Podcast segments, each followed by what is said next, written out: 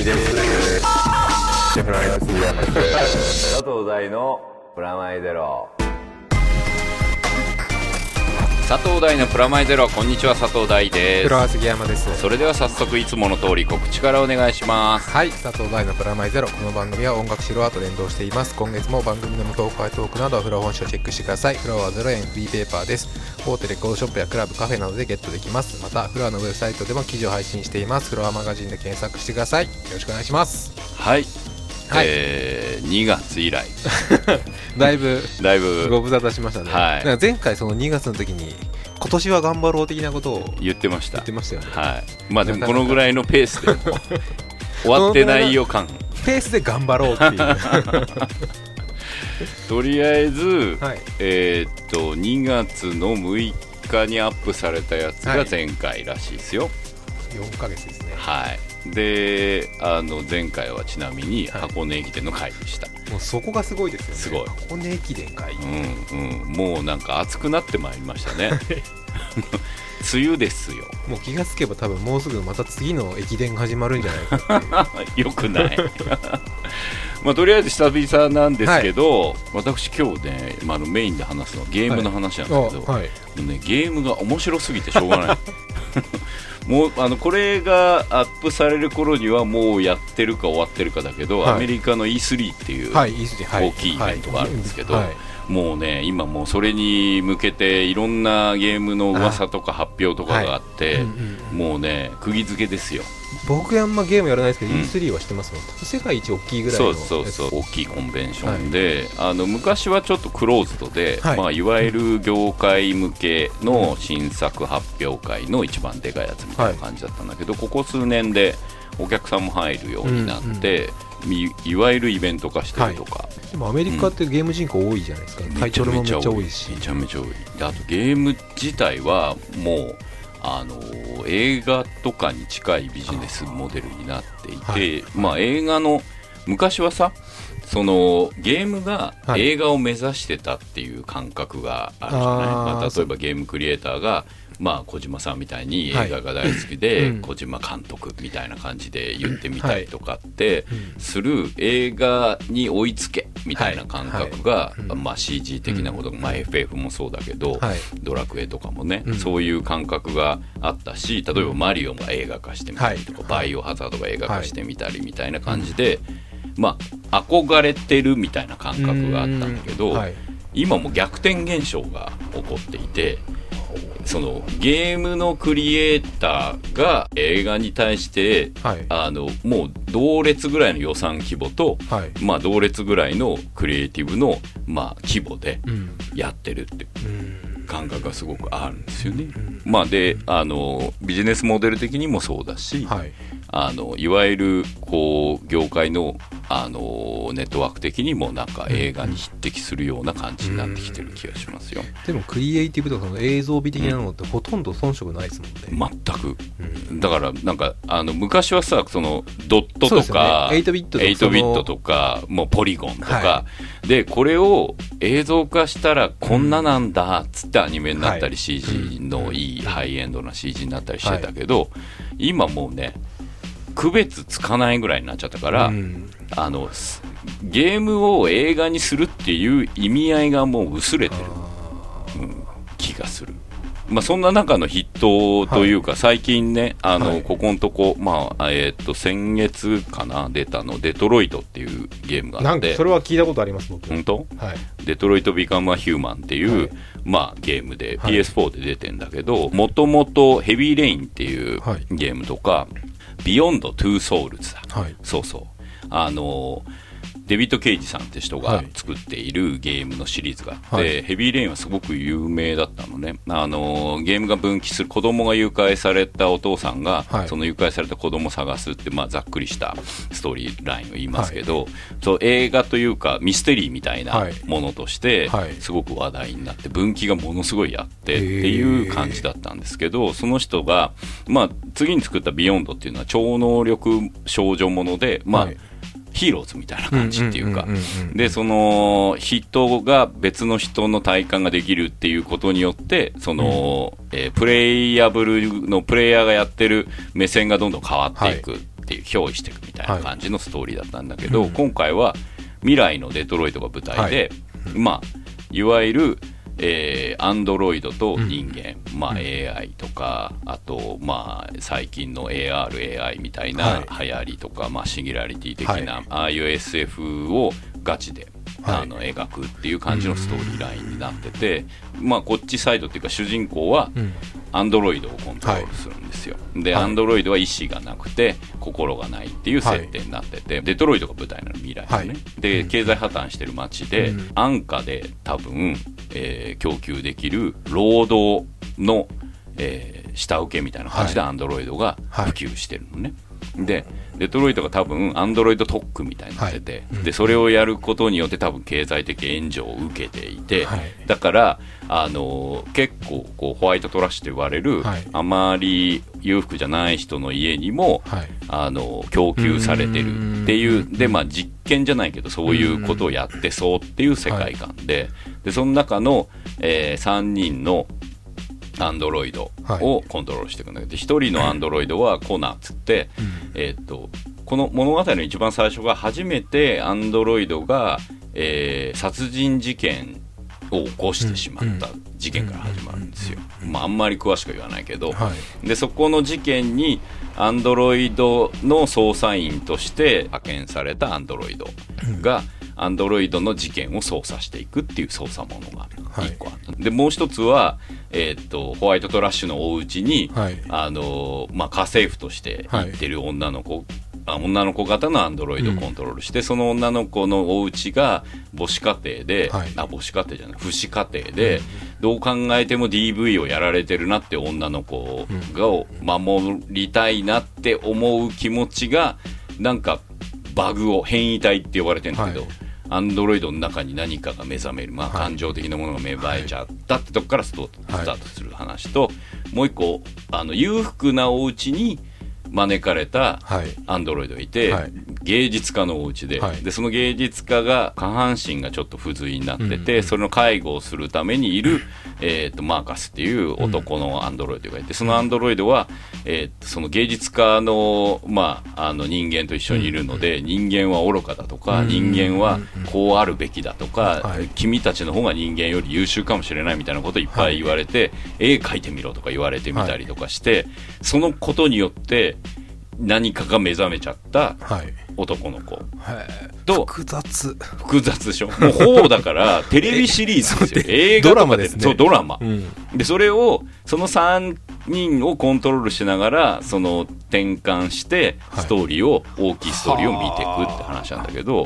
これやっぱりこうねちょっとやってて分かんだけど自分が虐げられた人としてやるわけだから石投げられちゃったり、うんはいはい、でバス乗ろうとしたらバス乗る場所違うのね、うん、これもどう考えてもデトロイトの自由の行進やって、うん、マーティン・ルーサー・キングがいた街でやってるっていうことは、うん、それ自体がもうそれじゃんっていう、うん、その公民権運動とかの話じゃんっていう予想のもと、うんはい、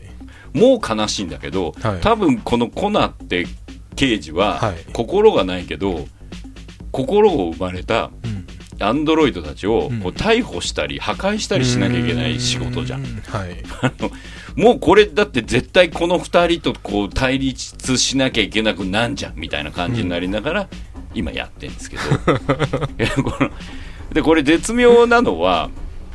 ゲームのストーリーを作る上で、はい、僕ゲームでどうやってストーリーを作るかって常々、はい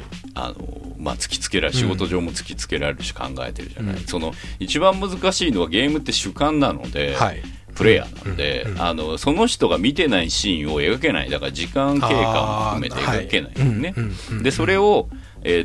バイオハザードリベレーションズの時は主人公を変えることによって時間を飛ばすっていう方法論を取ったりしてだから今回のデトロイトビカムザヒューマンもそういうストーリーラインを取ってるなとヘビーレインの時は完全主観で POV 的なというかプレイヤーフィッチャーだけどああいう感じで見えないものは見えないストーリーライン で分岐することによって見えなかったことが見えるだからこれをやんなかったことによってこれが見えたから、うん、この全体のところで前見えなかったこれはこいつはこんなこと考えてたんだっていうのが違う分岐をすることによって見えるって方向論を取ってて、うんはい、でビヨンドに関しては自分が違う人の気持ちを表意体してるっていう設定でカメラ転換してったんだけど、うんはい、今回はもう本当に映画とかテレビに近いというか、うん、スイッチングするのはその3人のキャラクターが見えてるもので、うん、場面転換してて、はい、でこの3人が多分重なり合ってくんだろうっていうストーリーになってるんですよ、うんね、これ出てる役者の人たちが、まあ、CG なんだけどもうほぼほぼ本当の役者が出てるのね。この真ん中の家政婦さん役やってる女の子の役者の人はフォローイングって俺ねテレビドラマすごい好きで見てたんだけど、はい、ケビン・ベーコンとかが出てる、はい、サイコスリラーもので新興宗教と戦うって話なんだけど、その新興宗教に盲信してて、家政婦をやってた女の子がいるんだけど、はい、その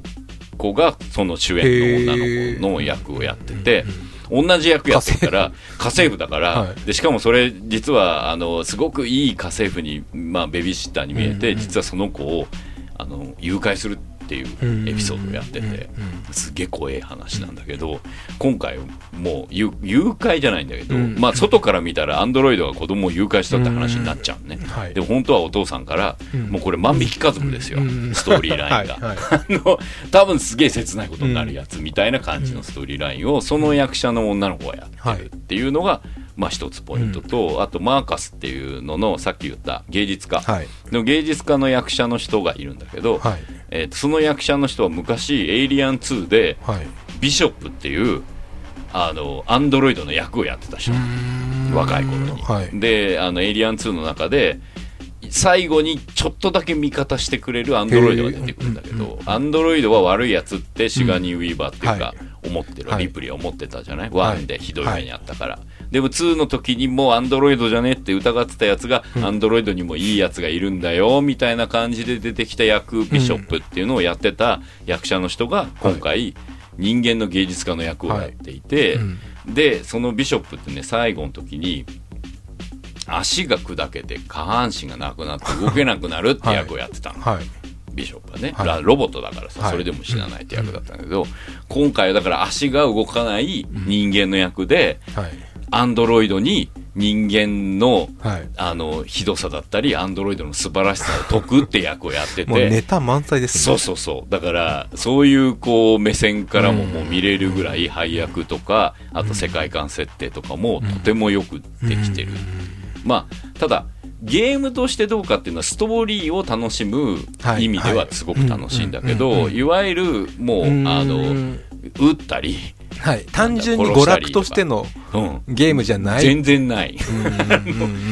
それはヘビーレインの頃からそうで、はい、ゲームでこんなストーリーをやるんだっていうのが、まあ、デビッドさんの結構真骨頂だったので、はい、これが結構極まったなって感じはする、まあ、ドラマに没入感みたいな感じ、うん、そうそうそう、自分が入ってみたいな、だから映画的、まあ、テレビ的でもあるし、はい、でこう場面が変わってくんで主人公が変わってくっていうのをある程度章ごとに進んでくんで、うん、連ドラ、はい、僕はもう最近すごい大好きな、はい、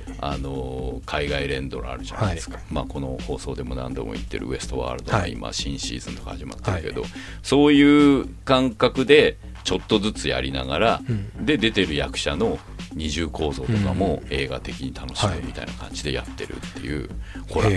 すごいですね、ゲームもそんな風に。そうそうそうそう、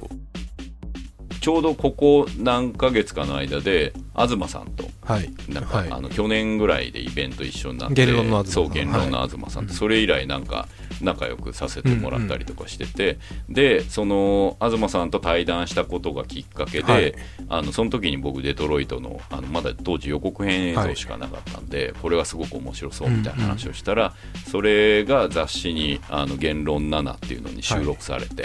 はい、トークがね、はい、でそれを見たソニーの人が東さんと、デビッドさんの対談を企画して、はい、でその時に佐藤さんにもって言われて、はい、渡されてもらったんです。でもそこもなんかちょっと面白い感じで、そのことがきっかけでかわからん、まあそれがきっかけって言ってくれてるんですけど、言論が今8号って言って、言論って彼がやってるイベント、はい、言論カフェっていうのと、はい、あと自分でやってる、まあ、雑誌というか、うん、本があるんですけど、それがゲーム特集やってて、ゲームの時代にで東さんってもともと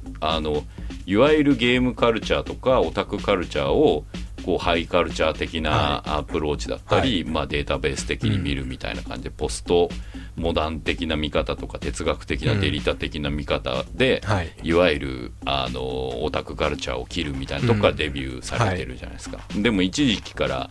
かなりそこに接近したけど一時期からまあ多分きっかけはすごく311大きいと思うけど、うん、そこからかなりポリティカルな活動だったり、ねはいまあ、チェルノブイリ観光化計画みたいなのとか、はい、結構そっちというか重めなというか、うん、そっちのポリティカルな方向に向かってたじゃないですか、うん、で僕10年前に東さんと知り合った時は、はいオタク評論の機種みたいな感じで知り合っててで僕も当時広角機動隊の SAC をやってた時代に、まあ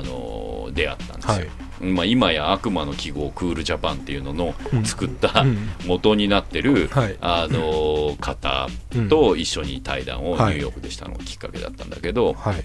でそれが巡り巡って今サイバーパンクブームで、はい、みたいな感じで会ってみたら今こうゲームがこんなに面白いんですよ、うん、みたいな話を勝手にしてたら、はい、それがなんかもう一回実を結んで、はい、批評でも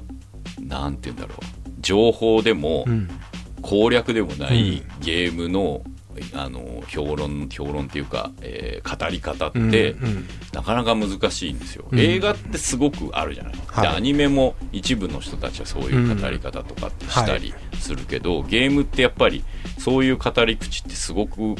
まあ、かかる時間もかかるし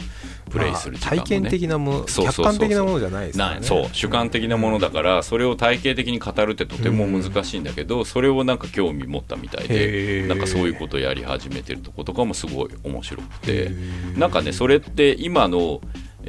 結構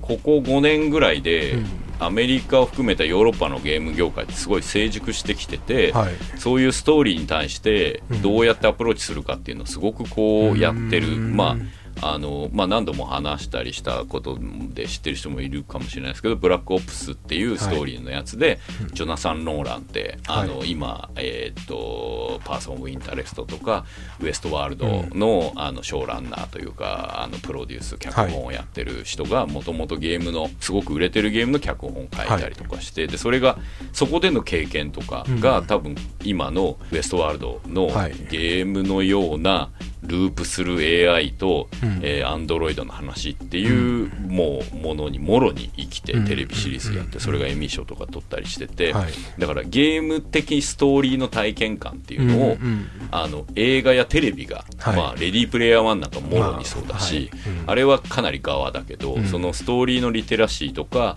いわゆるナラティブって最近こう流行りで言われてるようなストーリーの組み方みたいなのを、はい、テレビドラマが吸収しようとしてるっていうのがあってフォロインも結構そういうドラマだったんだけど、うん、クリファンしてある種のゲーム感覚みたいなところが犯罪者側にあるってストーリーラインだったので、うんまあ、そういう意味でもこうゲーム側のそういう答えみたいなのがちょっとあるんだけど、はい、最近もう一個やってて、うんファークライっていうシリーズがあって、はい、これもとても面白い、はい、でファークライ3からすごく跳ねたんだけど、うん、ファークライ3はストーリー的にはビーチみたいなストーリーで、うん、卒業旅行で大学生たちがイエーイって南の島行ったら、はい、そこに、麻薬を扱ってるカルテルが実は秘密基地を作ってて、うん、でそこでビーチですもうストーリー的にはディカプリオのやつねでそこで 見ちゃいけない秘密を見ちゃった、はい、兄弟たちが拉致られて、うん、でそこのカルテルからどうやって戦いながら逃げ出すかっていうストーリーライン、はいでクラブシーンが出てきたりとか、うんうんうん、あと自分たちが過去の話を思い出すときにキノコ食ったら過去を思い出すフラッシュバックするみたいな感じで過去のストーリーラインを見せるみたいな感じです、はい、とても面白いゲームだったんですね、うん、でいろんな映画のメタファーとかもいっぱい入れてたりとかして、はい、面白くよくできてたゲームで UBI ってフランスの会社が作ってるゲームのでそれが4になって人気が3で出てたんで4が出て4は多分チベットが舞台っていう、はい、で象に乗ったりするんだけど、うん、まあ、アジア東アジアの方の山奥の地帯で革命に接する、うんテロリストになるか革命家としての、敵を撃つかみたいな話のストーリーラインだったのね、はい、でそれもまあ多分チベットと中国の問題を描いてるっていう感覚で描いてたんだけど、うん、カルテル行って、テロに行って、はい、で今回5はい、で今度アメリカが舞台なんですよ。へでアメリカの中西部の片田舎に、はい、武装した、はい、カルト集団がいて、はいはい、それはその終末思想を持ってて、うん、かなり、エキセントリックな、はい、でそいつらがあのドラッグ、人間の心を変えてしまうようなドラッグを使って、うんうん、あのどんどん村人たちとかを、うん、あの洗脳してってで武装して、はい、でその武装した人たちを、コントロールしてこの国の中に小さいアメリカの中に小さい別の国を作るみたいな感じのやつらのところに、うん、保安官の主人公が、その主人、まあ、あの教祖を逮捕しに行くシーンから始まって、はい、その逮捕した教祖から裏切られて でどんどんその戦いに巻き込まれていくんだけど、うん、アメリカ政府は、民事不介入的な感じで、うん、あの手出しできないどころか、はい、警官や、州軍の中にももうその入り込んでいてっていう話なんで、はい、うん、でそのアメリカの中でその中西部で起こっているかなり過激な思想みたいなところをこうつまびっていくっていう話になってんだけど、はい、これがまたねすげえエキセントリックで、はい、なんだろうね、テキサスなんで、はい、テキサスっぽいというか中西部なんで、うんうんうん、かなり偏った思想を、うん、普通の住民も思ってるみたいな、だから、うん、どっちもちょっとネジが外れてるみたいなところに飛び込んでって、はい、で武器をね終末思想ってアメリカって核ミサイルいつ起こってもいいように、うん、シェルター作るの超ブームなんだって、はい、へ何回目かの、はい、今。まあ、特に北朝鮮、まあ、ありますからね。めっちゃバンカーって、まあシェルターのことなんだけど、まあ、土地もありますからね。そうで穴がいっぱいあるわけ、うん、でそこにカルトも救うし、うん、でそこに武器も隠してたんで、うん、僕らが武器を捕まえるときは、うん、そこを宝探しのように探すと、はい、そこに武器が隠してあって、その武器使って敵を倒していくっていうストーリーラインになってて、はいはい、今のアメリカがどういう病理を抱えてるかってところをかなり真正面に描いてる。でオチがこう賛否両論で、アメリカの人たちめちゃめちゃ怒ったんだけど、うんうん、ニューヨークタイムズとか超否定して、はい、こんなアメリカはひどすぎるみたいな、薄っぺらすぎるみたいな、そうそうゲームなのにで今までねビーチで、はい、南の島の、まあ、キューバだったりのカルテル、はい、まあね、あとそういうのを描いた時は、はい、100個っつって楽しんで、うんうん、でチベットの時も100個っつって楽しんだのに今度アメリカの国内自分のとこだったらど叱られるみたいな、うんうんうん、でもこれちょっと引き具合引いてて、これを作ってる会社が指輪のフランスと、はい、モントリオール、まあ、ウォッチドックスとか作ってたところなので、はい、だから、はい、カナダとフランスの会社がアメリカをどう見てるかっていう感覚で作られてるね、はい、それがとてもこう外角的には皮肉が効いてて、はい、こう核戦争みたいなのが起こるぞっていう、うん、70年代とかでは、まあ、50年代から70年代ぐらいまでは信じられてたけど、うん、ちょっと、まあ、僕らの世代というか、まあ、90年代以降0年代ディケードの時は、そんなのもう起こらなそうになったじゃない、はい、1回、うん、でも今度は中長期的なことではないけど、うん、短期的にはテロリストが核ミサイル使うかもしんないみたいな時代になっちゃって、はい、もう一回こういうストーリーが真実味があるみたいになってるってとこがすごく面白くて、うん、まあねこれね最後までやると、これ僕オチは言わないですけど、最後がかなり政治的なメッセージが込められてて、うん、どっちが悪いか分からなくなってくるのよね、うん、もうすでにそれが洗脳なのかもしれないけど、もうカルトがいいのか、そうアメリカ人たちのその武力で正義をなすっていう、はい、まあでもねゲームだから、うん、軽やかに銃でどんどん人殺してるの、うんうん、そうですよね。でそれが間違ってるみたいなことをすげえ突きつけられるんだけど、うん、でその間違ってるって言ってる方も武器使って撃ってくるから、うん、もうやるしかないんだけど、うん、でもそれはどっちが始めたのとか、それはどっちなのみたいな感じの話になってくるんですよ。ある種洗脳みたいなもんですよね。そうでゲームってさ、もうある意味50時間とか60時間とかこの世界に没入するんで、ある種の洗脳なそれって OK なんですかね、その洗脳的なやつってずーっともう昔からダメって言われてたじゃないですか。ダメだねそれが今になってまたそうでそれがダメだって話になってんだけど、うんうん、それをやってる自分がこのゲームに洗脳されてんじゃねえかっていうメタ視点だ、うん、そう、まあ、そんなこと考えないで楽しめばいいんだけど、楽しいからな、危うい感じですよね。 その楽しんじゃったその行き着く先が、うん、そうでそれをこうドーンって突きつけられる、うん、でもどう考えてもこれバッドエンドじゃねえと思ったらもっとバッドエンドなんだけど、うん、あじゃあこれグッドエンドなんだみたいなのがバッドエンドになってて、逆転してるっていう、うんうん、で今これ、シーズンパスがついてると分岐したストーリーラインのやつが出てくるっていうのが出てきてて、はいうん、この中にこれ現代は舞台なんだけど、うん、この現代の中におじいちゃんたちが結構出てくるんですよ、うん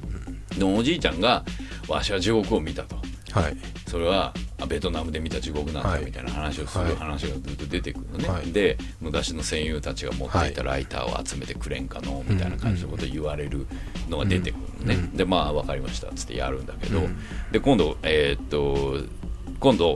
アワーオブダークネスって新しいのがこう配信になったんだけど、はい、それはもろにベトナム戦争の話でそのベトナム戦争でライターをなくしちゃった兵士の話をやっててつながって、うんうんうん、なるほどっていう、はい、でここで言ってたちょっとわけのわかんねえ、うん、頭のネジの外れたおじいちゃんの伝説のエピソードは本当だったんだみたいなのをやるのがスピンアウトのドラマに出てて、うん、すごいですね。もう本当に連ドラですね。連ドラシーズン1、2、5なのにまだそこに 1,2 がついてるみたいな。そうそうそう、5なのにちっちゃい 1,2 がついてるみたいな、はい、でこれやってる時よくわかんないこう俯瞰で地図見れるでしょ、地図を見れるんですよ、はいはいはい、でここを攻略していくみたいな、うん、一箇所ねミステリーサークルがあるんだよ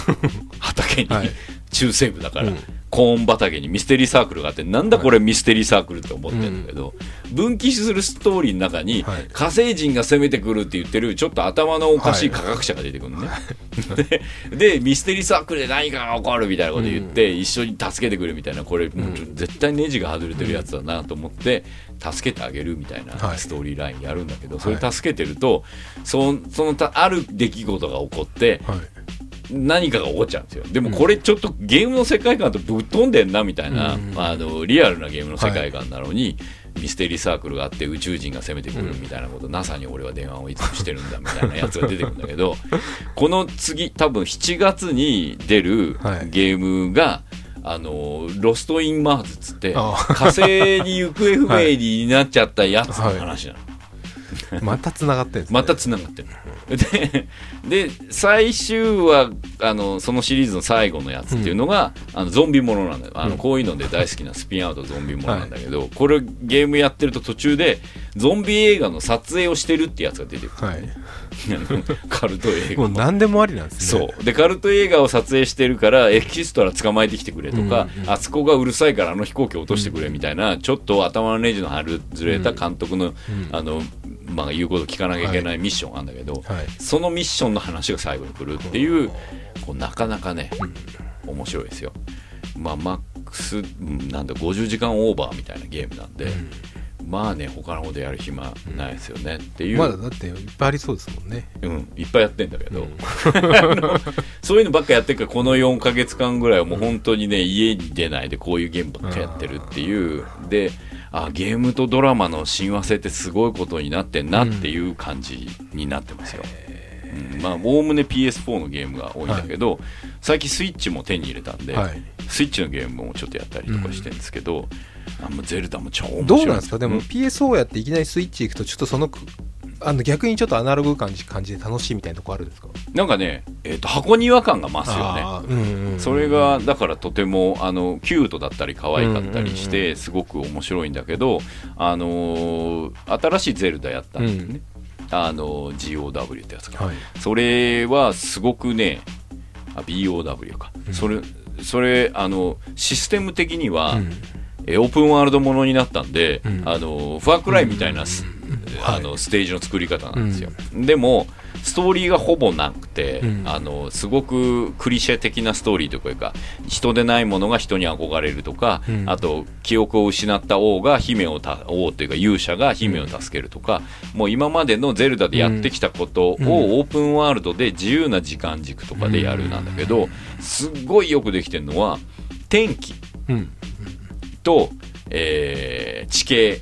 の変化がすごく細かくて超雨ばっか降ってるところがあって、うん、雨ばっか超降ってるよ、なんかすげえ雨やだわと思ってたら、うん、その雨が降ってるって行為自体がそこにいる魔王というか悪魔がやったある出来事によって雨が降ってるんで、それをクリアすると雨が降らなくなったりするっていう、うん、だから雨とか風とか、うん、あと天候、そう雪とか、あと絵の綺麗さがいわゆるファークライとかさっきのデトロイトとかは映画的な現実のようなっていう綺麗さだけど、そうじゃなくてなんだろう、人形アニメーションみたいな世界観の綺麗さみたいな感覚、ストップモーションアニメーションとか、ちょっと前だとナイトフェアビフォークリスマスとか、あとコープオブなんとかとか、ティムバートンが作ったやつとか、あと後で話そうとしてるウェス・アンダーソンのね、ミスター・フォックスとか今やってる犬ヶ島とか、ああいう、物理計算があるのに人形が自由に動いてるみたいな感じの世界観で楽しむみたいなところがとても面白いですよ、でちょっと転調したんでそのまま行くけど、ウェス・アンダーソンの犬ヶ島って今ちょっと公開してる映画見ました？いや見てないですね。とても面白い、日本が舞台なんですけど、ウェス・アンダーソンって、映画監督知ってます？いや知らないです。言っちゃえばなんかカルト作家で、ティム・バートンよりカルトなティム・バートンみたいな、なんか世界観の作り込みがとても綺麗でよくできていて、で映画監督としては天才マックスの世界っていうので結構評価を受けて、ザ・ロイヤル・テネンバウムスとか、ライフ・アクアティックとかダージリン急行とかっていうすっごいね世界観の作り込みがとてもすごくよくできた映画を作ってきた人が、2009年にファンタスティック・ミスター・フォックスっていうので、ストップモーションアニメを初めてやるんですよ、でグランドブダペストホテルっていう、ホテルを一個作り込んだ、とてもこれがすごく一番有名になった映画を撮った監督で、僕すごい好きな監督だったんだけど、その監督が日本を舞台にして、犬ヶ島っていうやつを作ったんですね、でこれが渡辺謙が出てたり夏木マンギが出てたりとかするんですけど、今から20年後の架空の日本で、メガサキ市っていうメガサキってもう長崎じゃねえかみたいな感じだけど、メガサキ市長が選挙に勝つためにある公約を掲げる。それは犬がすごく蔓延して増えてて、犬の病気がとても増えちゃったので、その犬をゴミの島に全部隔離して犬をこの町からなくそうみたいな感じの、公約を掲げて選挙に受かろうとするんだけど、その市長が自分が率先してやらなきゃいけないということもあって、自分が養子で交通事故、列車事故で両親がいなくなっちゃった兄弟の子供を養子にした。その養子にしたあたりくんっていう小林あたりくんって主人公がいるんだけど、そのあたりくんの、飼っているボディーガード犬のスポッツってやつを、私が最初にこの捨てるというか鬼ヶ島に渡そうみたいな感じで公約を始めるんだけど、そのことによってあたりくんの大好きだった犬がいなくなっちゃった、そのあたりくんが飛行機を作って犬ヶ島に行って、その自分の飼っていたとか自分のボディーガード犬だったスポーツを探すっていうのが大枠の話、でそこにお供になる、5匹の犬たちが出てきて、それがエドワード・ノートンとか、ビル・マーレーとかがやってるんですけど、その犬たちがいろいろ引きこもりながらそのゴミの島を旅をしていって、メガサキ市長が企んでいた政治的裏側を暴きながら、でも利用されながら、どうなっていくのかみたいな話なんだけど、それは難しく言ってるだけで、基本的にはもうね犬が超可愛いんででストップモーションアニメがとてもよくできてるのと、僕ねブレードランナーからこっちっていうか、間違った日本って、ちゃんと作るととても魅力的だと思ってるんですね、面白日本みたいな、これも面白日本の極まった感じで、で犬ヶ島はゴミの島なんだけど、うん、ゴミの島って莫大なゴミなんだけど、うん、降りたところから1種類ずつのゴミしか出てこないね、場面転換すると、ポリエステルとかそういうこと、そうそうそうそう、うん、ゴミの島をずーっと旅していくだけだと同じ絵になっちゃうじゃん、うん、はいはい、うん、だから絵的な要請として色が変わるとか、うん、見た目が変わるとかっていう演出として、うん、ゴミの種類を変えていくっていうのを描いてるね、ウエス的には、ウエス・アンダーソン的にはだけどそれの着想を発想した理由が何かっていうと、うん、日本に遊びに来た時にこの国の分別すげえって思ったんだってはい、ポリキャップだけなのとか、うんうん、電池だけ、あ、そうなんだ、こんな細かく分裂すんの、うん、っていうのに感銘なのか、うん、ちょっと面白なのかを受けて、うん、そうだと、ゴミの島を舞台にするときに色替えするには分別、うんうん、日本、はい、日本が舞台みたいな発想から、うんうんうんでどっちがありきなんですか分かんないぐらい、うん、でも俺日本超好きだしみたいな、うん、でこの、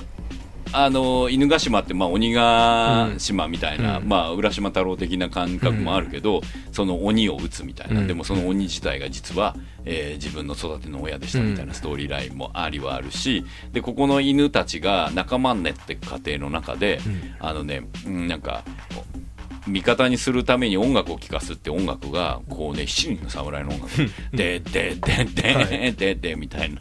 でこうレイアウトの切り方とか、うん、そのまあいわゆる横アングルと、うん、あとシンメトリーがものすごく多くて、うん、これはもう本当に小津とか、うん、黒沢とかの、はい影響をもろに使ってるみたいな、うん、市長の造形とかもどっちかっていうと三船敏郎の天国の地獄の時の三船敏郎みたいなルックスだったり、はい、その羊にいるやつが志村さんまあ、七人侍の志村さんみたいなルックスしてたりとか、はい、日本映画50年代60年代が作った日本映画リスペクト、うん、野良犬とかの黒沢映画とかのリスペクトがすごく多いので、はい、テレビがモノクロだったり、はい、ハッカーが出てきたりするんだけどそのパソコンがグリーンベースだったり、うん、50年代の人が考えてた東宝特撮みたいな、はい、これロボ犬が出てくるんだけど、うん、これも完全に円谷さんとか本田さんがやってたような、うんまあ、怪獣大戦争みたいなモチーフ使ってたりとかしてて、はい、そんなぐっちゃぐちゃになってる感じがとても面白いというか日本人では発想できないとかいう感覚じゃなくて、うん、面白いっていう、うん、こう SF でもあるし懐かしくもあるし、うん、みたいなでこれ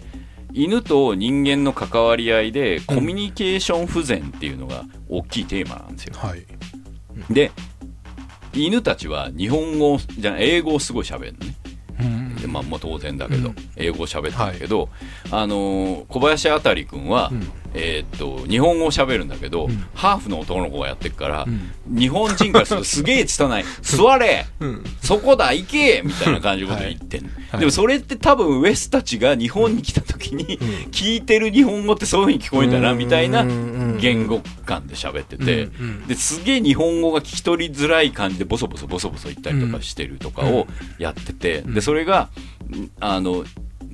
犬と人間の通じなさとすごく、まあ、ロストイントランスレーションみたいな感覚にもなってて、はいうん、言語が通じないけど僕はお前のことが好きだよっていう犬と、うん、犬じゃない飼い主と、うんうん、犬側も捨てられてすごく辛いけど、うん、僕は飼い主を探しているんだとか、うん、主人はどこにいるんだみたいな感覚でいる犬側との、うん、言葉を介さない交流の感じっていうのが、うんウエスが日本に来た時に言葉わかんないけどこうほっこりするとか、うん、言葉わかんないけどこのゴミの分別超綺麗とか、うん、って思ってることを描いてるみたいな感覚に近くて、うん、で本当も全部英語とカタカナがずっと出てくるのね、はい、で通訳みたいなの人が出てきたりして英語が出てくるんだけど、はい、日本語がボロに日本語で出てきたりっていう感じなので、うん、吹き替えじゃなくて言語で見るととても面白かったんですよ、うん、なんかだから、もちろん政治的な意味がすごくメッセージ的に多くて、これフェイクニュースの話とかも途中でだから、犬を探しに行ったはずの小林あたり君が行方不明になったことの映像を見つけて、市長が何するかっていうと、犬は私の養子にした子供を犬が誘拐したと、犬はやはり悪いやつだからこの犬を絶滅させなければいけないんだみたいな感じのことで利用する、フェイクニュースとして利用したり、この小林市長は6期目の長期政権で、ずっとその長期政権をやるためにはあらゆることを利用するみたいなポジションで出てきたりっていうのが、これなんか雑誌のインタビューとかでも言ってたけど、ものすごく今の世界を描いてるようになっちゃったんだけど、最初はそういう感じじゃなくて、犬が可愛ければいいみたいな発想してったけど、犬をこうすることっていうのを考えていったら、どんどん公開する段階にはトランプとか、安倍政権とか、あとプーチンとか、あと中国とかの、独裁的な長期政権とフェイクニュース、とその言語格差みたいなこととかの話になっちゃったみたいな感じがとても面白いんだけど、それを人形クレイアニメーションでやってるからこそ、それが時代を超えて伝わりやすくなってるって感覚が面白いし、であと日本映画のいい時代のことを日本人が一番それに自覚してなくてっていう良さみたいなのを描いてたりっていうのもとても面白かったりして、でそれがこれ日本ではなかなかこんだけ日本大好きラブラブなのになかなか伝わってないなと思ったりもして、僕全然猫派なんですけど、自分の作品にはめっちゃ猫出してるぐらい猫派なんですけど、これ見終わった後に犬超いいって思っちゃって、でなんか言ってたけど、人形的に描く犬のシルエットってとても美しくて、こう横向きが美しい、だ影絵とかでもさあ、猫よりも猫できないじゃん、ね、猫の影絵ってできないじゃん、犬の影絵ってできるじゃん、子供がすぐやるさ、今俺やってるけど両手でやるパクパクやるのって犬の横顔じゃん、あれがね、これ人形アニメーションなんだけど、確かにそうかもしれない、白黒すごく描いてて、だから犬が横向いてクッている感じがすごくよく描かれてる、馬とか犬は描きやすそうですよね、馬とか形がそう美しいじゃないですか、そのシルエットの美しさがとても際立ってて、犬って超かっけーとか思う、なんかね、そういうシルエットとかも改めて感じさせるような造形美とかもあって、これねアニメーションだなって思ったの、動きの気持ちよさがすごくあって、それは中抜きしてるというか、リミテッドアニメーションの良さがすごくあるんですよ、リアルじゃないんですよ、人形だし、繋がってなくていいんですね、繋がってなくていい、だからこっち向いてたのに急にブッて見るとか、だけどすげえ髪の毛がたなびいてるとか、なんか人間がアニメーターが人形を手付けして、ウォレスト・グルミットの撮影監督とか撮影とかしたりとかしてて、もう世界最高峰の多分パペットアニメーターたちがやってるので、動きの綺麗さの演出とかもとてもキレッキレなんですよね、でそれが昔のいいアニメーション見てるみたいだって気持ちに僕的にはなった、最近さ、これなんか愚痴じゃないけど、グリグリ動けばすげえみたいな感じあんじゃない、可動域がどんだけあるかみたいな。でもなんか日本のアニメーションもさ、なんかわかんないけど、これ別にディスってるわけじゃない、ディスってるわけじゃないけど、聖地巡礼を起こすためなのかよくわからないけど、現実にある街そっくりな都会、わかんない、どこでもいい、四ツ谷でもいいし、鷺宮でもいいけど、そういうところにとってもリアルな造形じゃないのにとってもリアルなたなびきとかをとっても動く枚数を使ったアニメーションってすごく多いじゃない、でアニメーションってさ、別に高校生の日常を緻密に描くために誕生したシステムじゃなくねって、田舎の東京の田舎のわかんないけど東京じゃないね、東京から離れた田舎の群馬とか長野とかのおじいちゃんとかおばあちゃんのディティールをとっても素敵に描くためにアニメって誕生したわけじゃないじゃない、全く描けないような空想だし、だけどそこに存在してるかもしれないと思う質量があるっていう時にアニメって輝くような、あと時代を超えるような気がしててっていうことをアメリカの映画監督が作った日本を舞台にしたアニメーションで知らされるっていうアンビバレント感がすごかったです。アニメってすげえって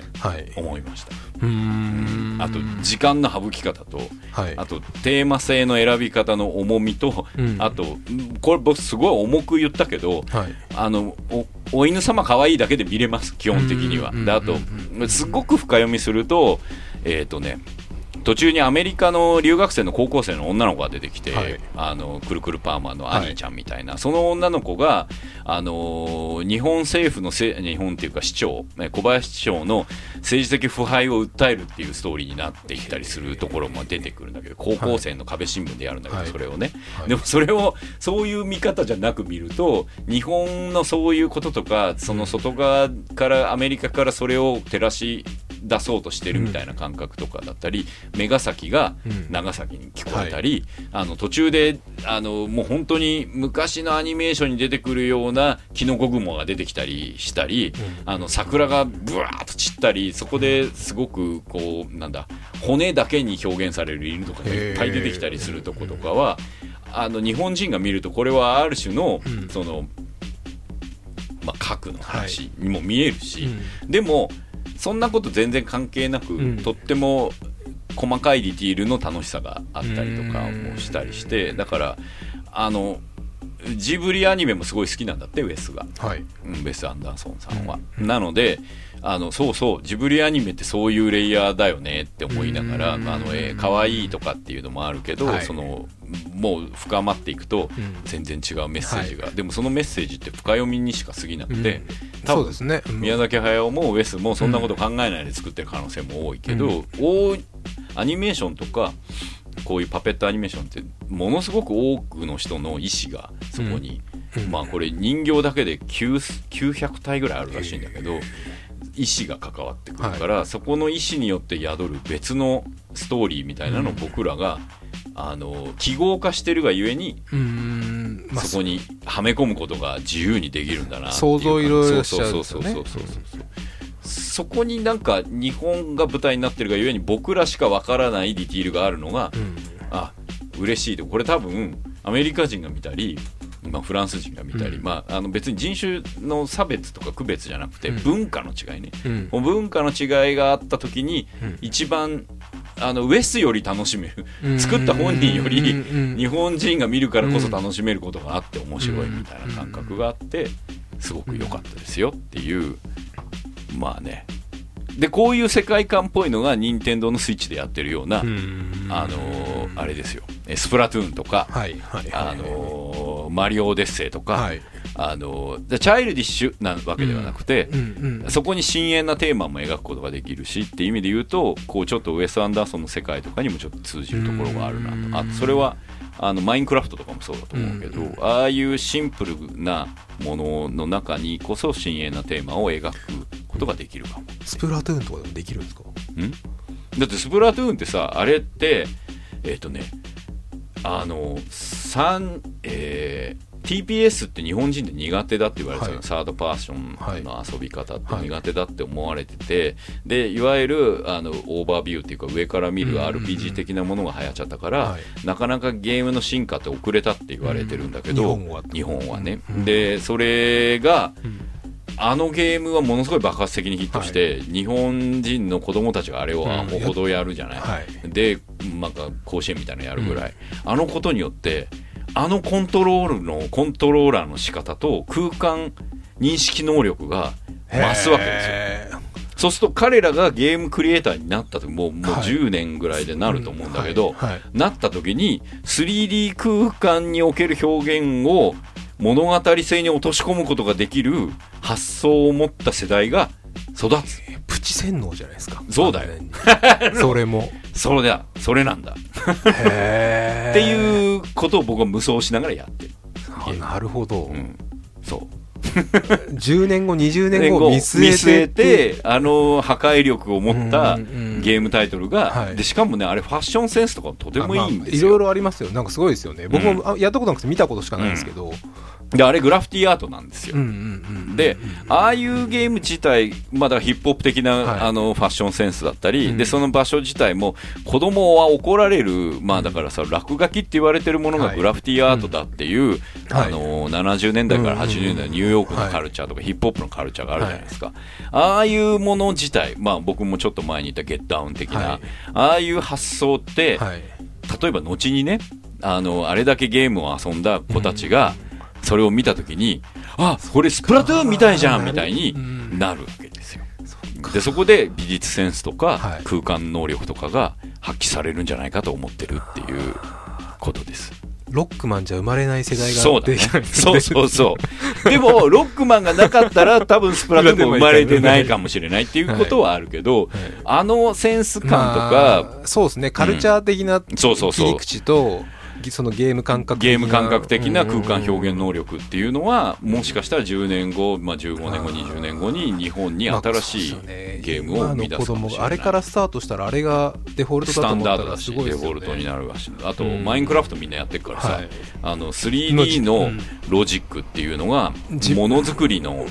頭の中の根底にあるんじゃないかって気がしてる。だからもうそうしたらもうアニメとかもなんか CG とかも作りやすいですよね。そうだから、もちろん人形アニメーションもそうだし、そういうこう 3D 的なセンスを持った状態で演出とか物語とかを発想できる子たちがいっぱい育つんじゃないかなと思ってる。でもすごいですね。そう考えると今のその子供世代ってアニメじゃなくて普通に漫画見て 2D も普通にスラッとして、3D までもう別軸で捉えられるみたいな。だからよく言われてたね、僕らの世代もテトリスやりすぎて、はい、街歩いてると窓がテトリスに見えるみたいな、あの感覚に違い感覚で、多分スプラトゥーン毎日やってる子は街の中の空間能力がいろんなところがこういってこういう風に動いたらこうなるだろうなとか、はい、ここで裏取れるとか、もう、はい、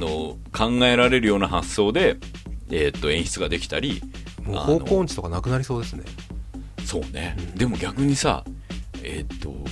AI 的なものでガイドがある世界だから方向音痴でもある程度その、例えばこの、まあ、正面だけじゃなくて上から俯瞰してるようなの図が想像できるとなると結構強いよね。強いですよね。あれの能力って本当にゲームって